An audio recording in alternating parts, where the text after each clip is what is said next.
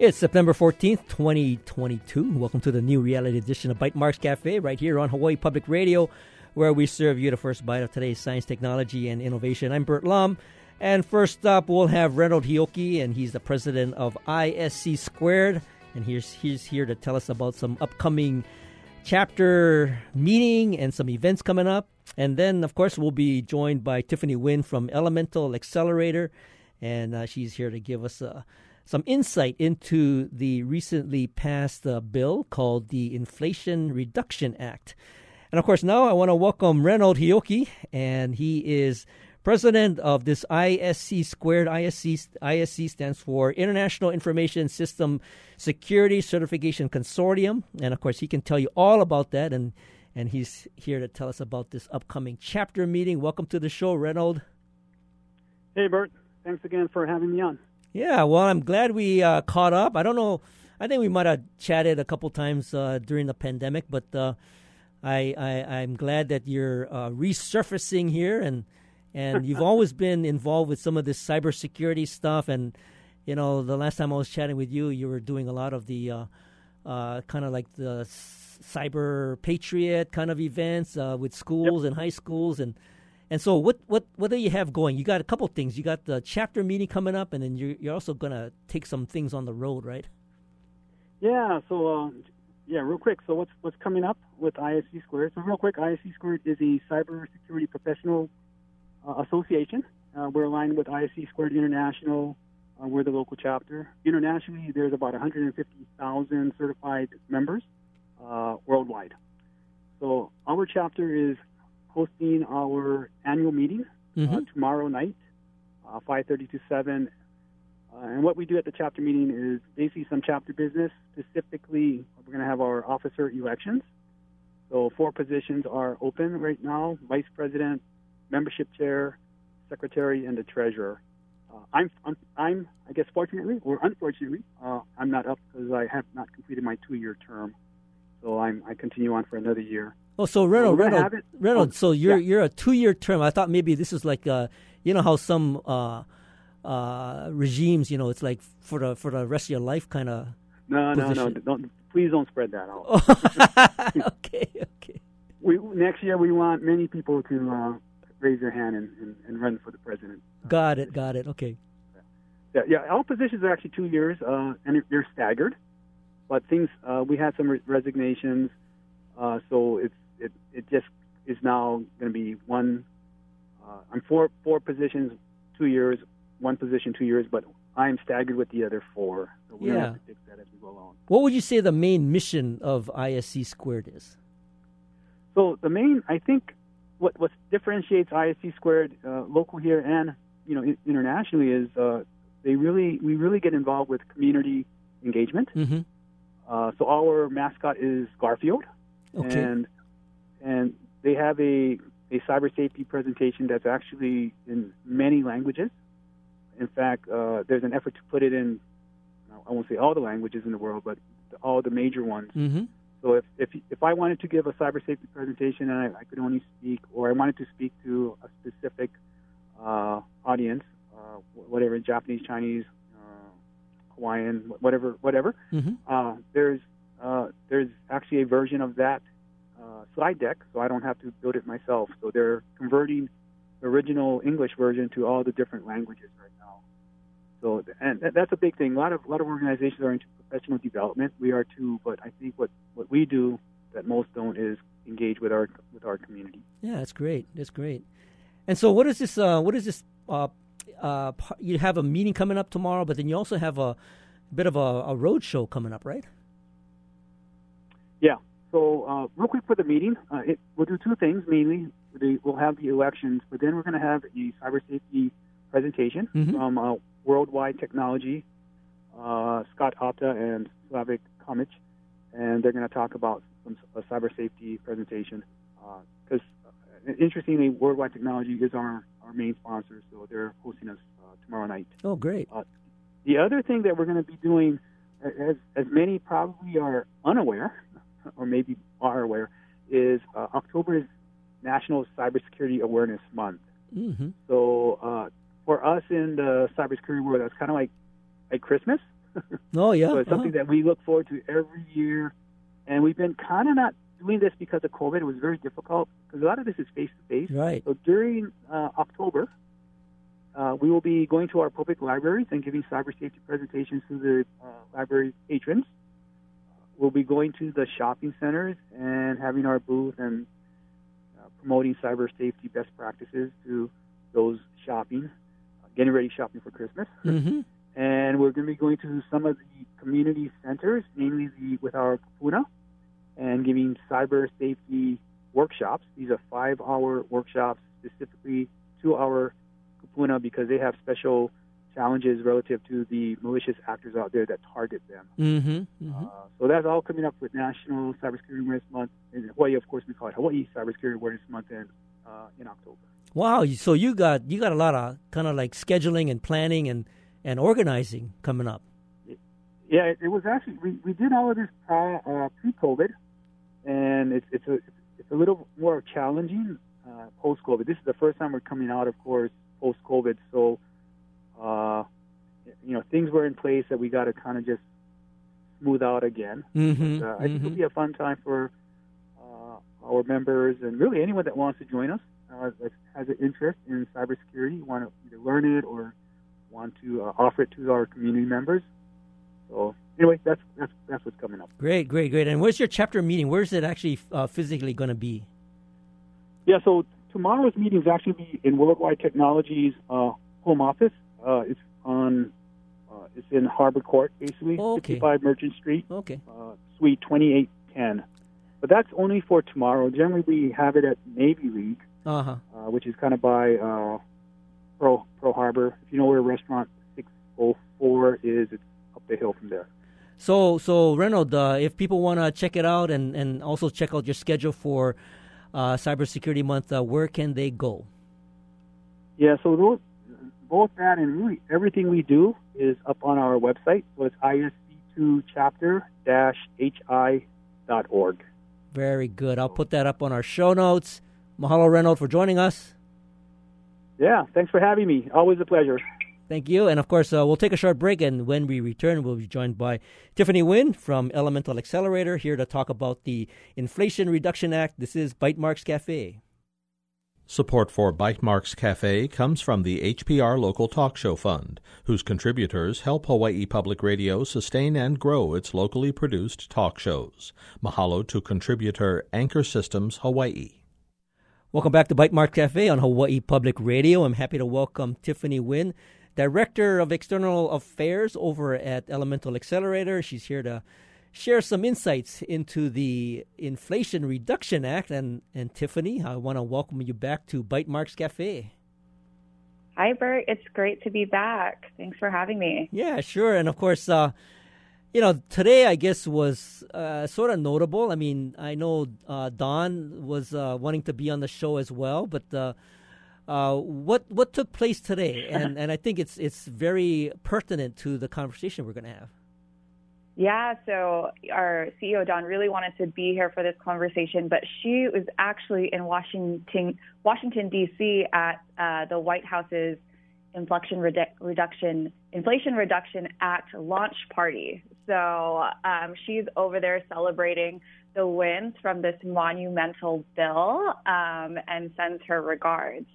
Now, I I'm glad you said monu- monumental bill because you know, I I wanted to maybe have you give us a little bit of uh, a taste of, of how this bill came about because I recall, you know, talking to uh, one of our con- congressional contacts and and they were talking about how there's a a vote coming up and you know there's a lot of uh, uh, it was right before I think uh, I think it was like the August break and and so a lot of the legislators were were leaving Washington, but they needed to get this this vote in, and it was called the you know Inflation Reduction Act, and and in my short conversation, it, it sounded like there was some elements of of Build Back Better, but it was a a, a really kind of um, um, modified version. So do you have a maybe you can share some backstory to how did the this IRA come about?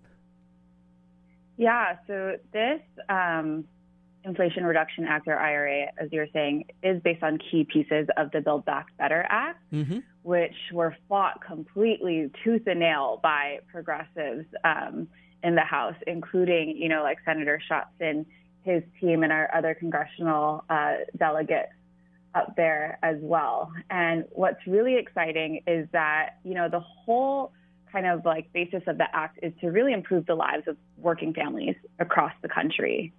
So this is a package that will really bring down the cost for families by lowering things like prescription drug prices, energy costs, and you know really showing huge investments in clean energy. Um, there are also pieces about you know um, ensuring that the wealthy are more proportionally taxed. So um, there there's a lot of equity that has been built into this bill as well. And what's really great is that, you know, um, there's a huge workforce development component. So the intention is to create million of good, millions of good jobs and um, while taking significant climate action. So I really can't emphasize how monumental this bill is for achieving our climate goals.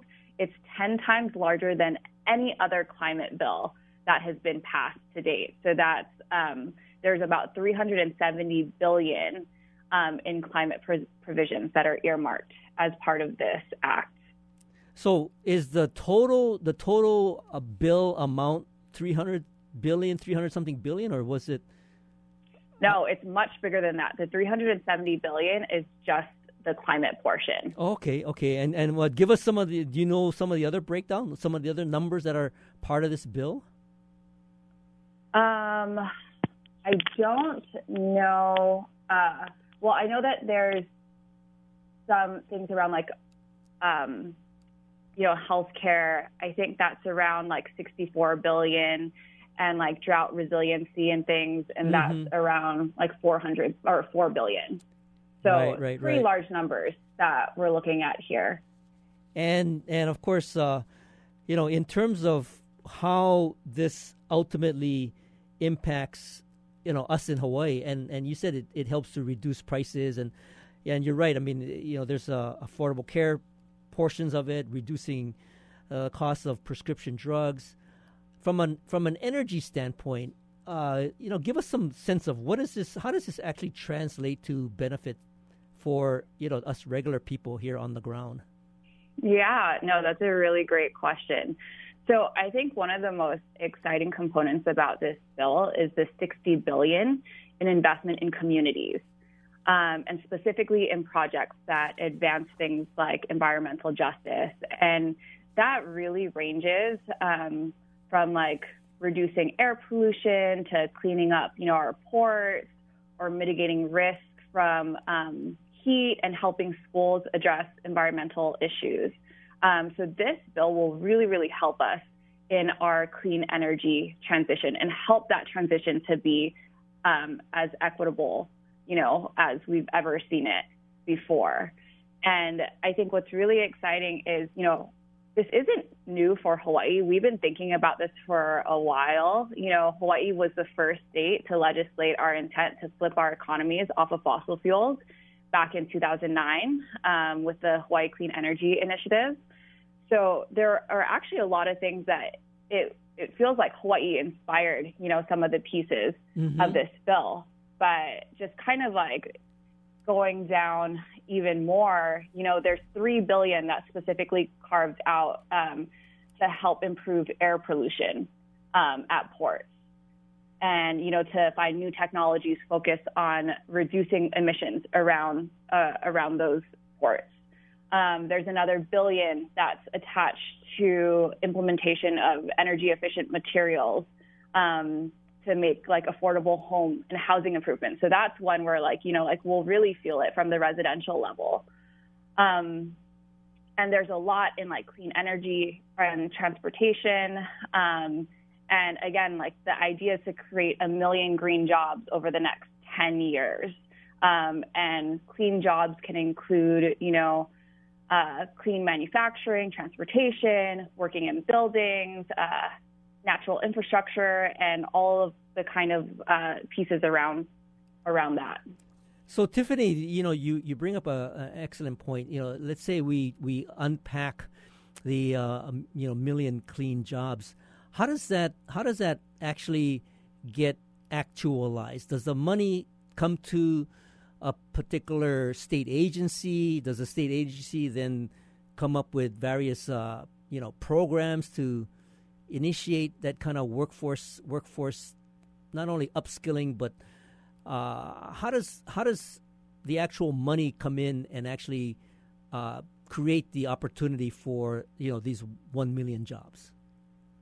Yeah, that's a great question. I I don't know the answer to the exact answer to that, but I imagine it will be deployed through our state agencies, and I think that's one of the things that is still on a whole out of this package. Like, um, you know, wait and see about how all of this funding will really be deployed into these areas. But I think, you know, organizations like Elemental, like we've been working um, on deploying technologies in communities that need them the most um, for for years now.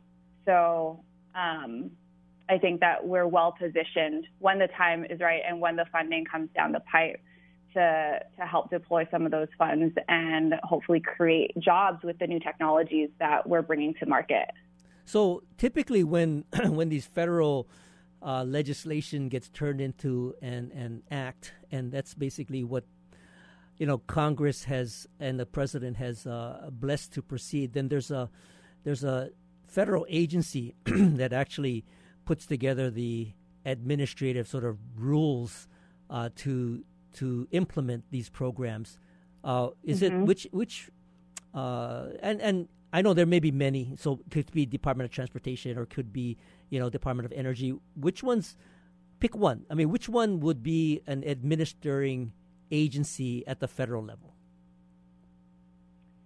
Um, you know, there there's a lot that comes through the pipe for Department Department of Energy, mm-hmm. especially mm-hmm. in this space, mm-hmm, right? Mm-hmm. So I imagine that they will be one of the main folks taking the lead here. You know, um, for our state, I know HTDC um, is really focused on workforce development and you know elevating technology for Hawaii. So I imagine there's some trickle down, you know, through agencies like that. Mm-hmm, mm-hmm. So what you're what you're kind of keeping an eye on is is what uh, comes out in the Federal Registry or what comes out in what they call you know notice of funding opportunity, and then uh, mm-hmm. that will lead to however uh, you know the corresponding agencies, whether it's state level or or even nonprofits, uh, would perhaps apply for some of those yeah. grant programs. Yeah.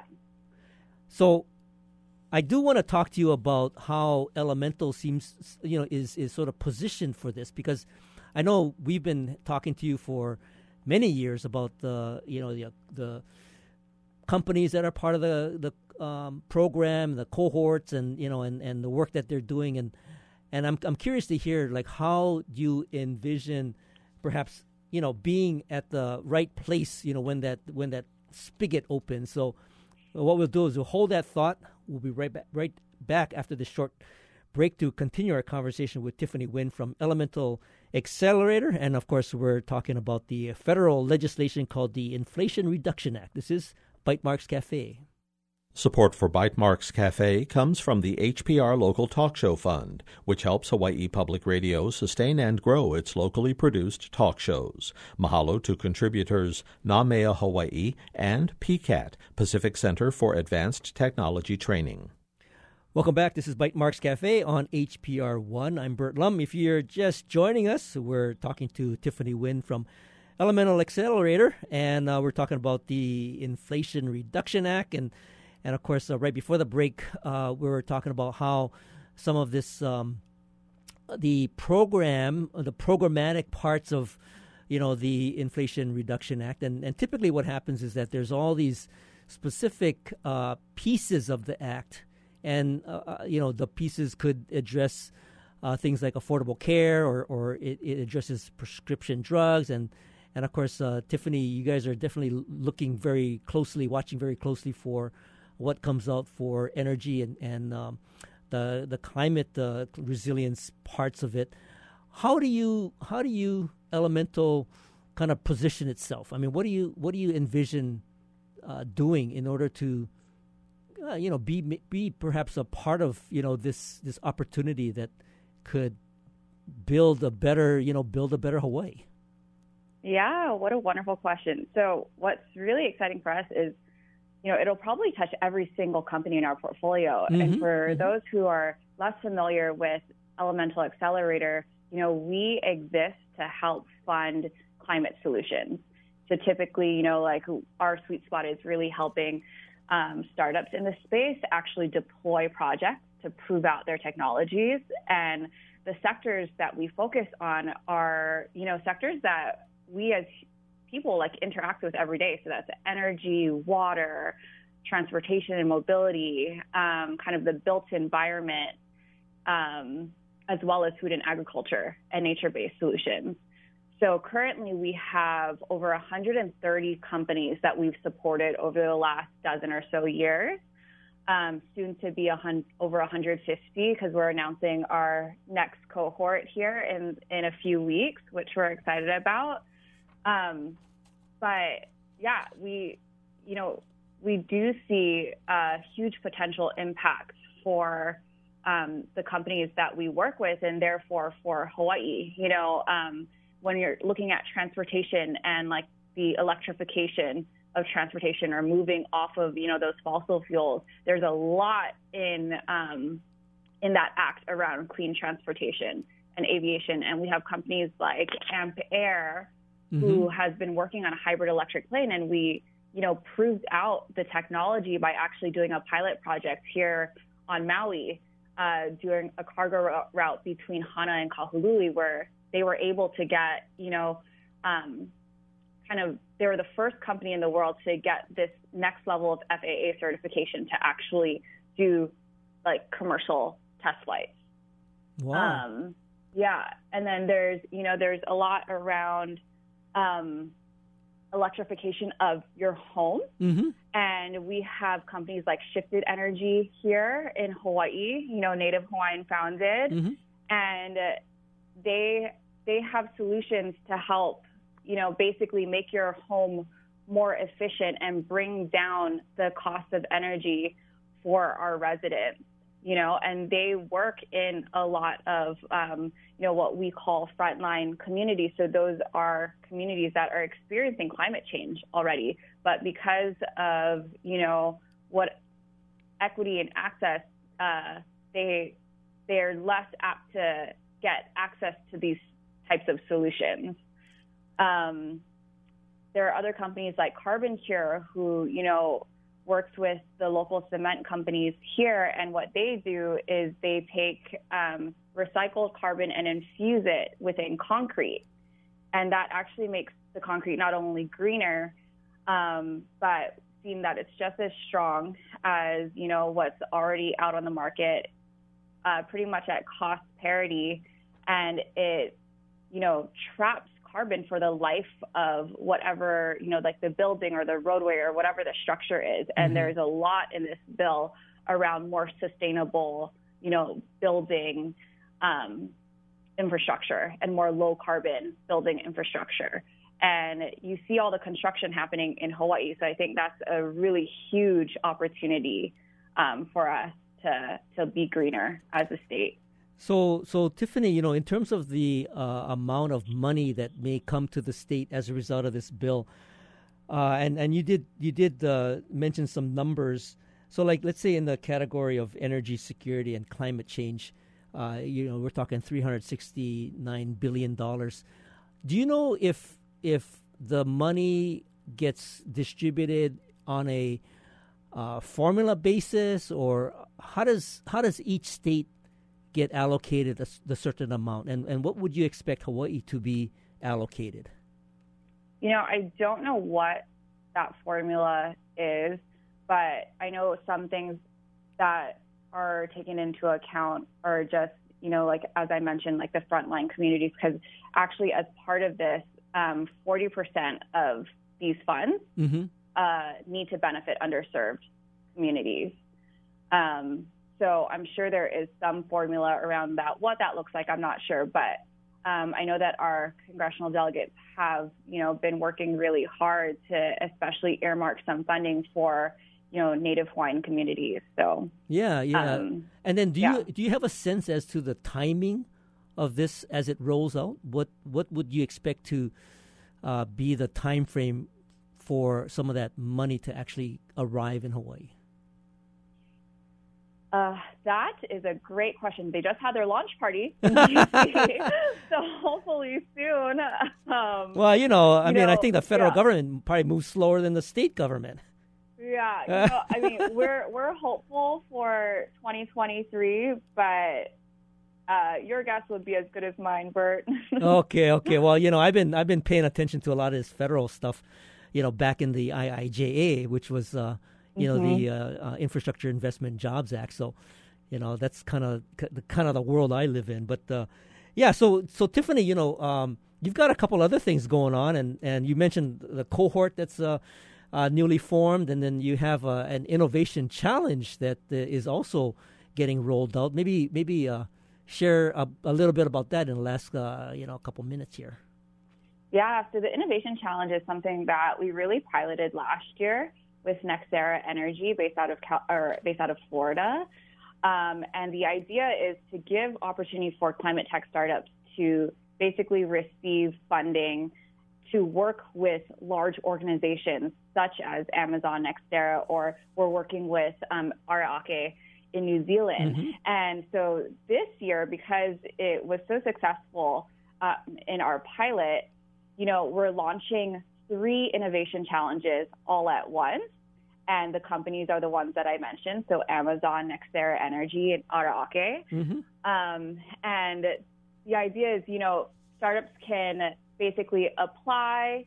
And then if you're chosen as finalist, um, you'll actually be able to pitch to the companies to get funding. And there's up to 2.5 million available um, for funded pilots um, across those three challenges. And we're looking at things like, you know, like how do you actually, like technologies and solutions that actually get um, corporates to net zero. We're looking at, you know, uh, decarbonizing like the middle mile mm-hmm. for Amazon um, and just broader decarbonization solutions for uh, New Zealand.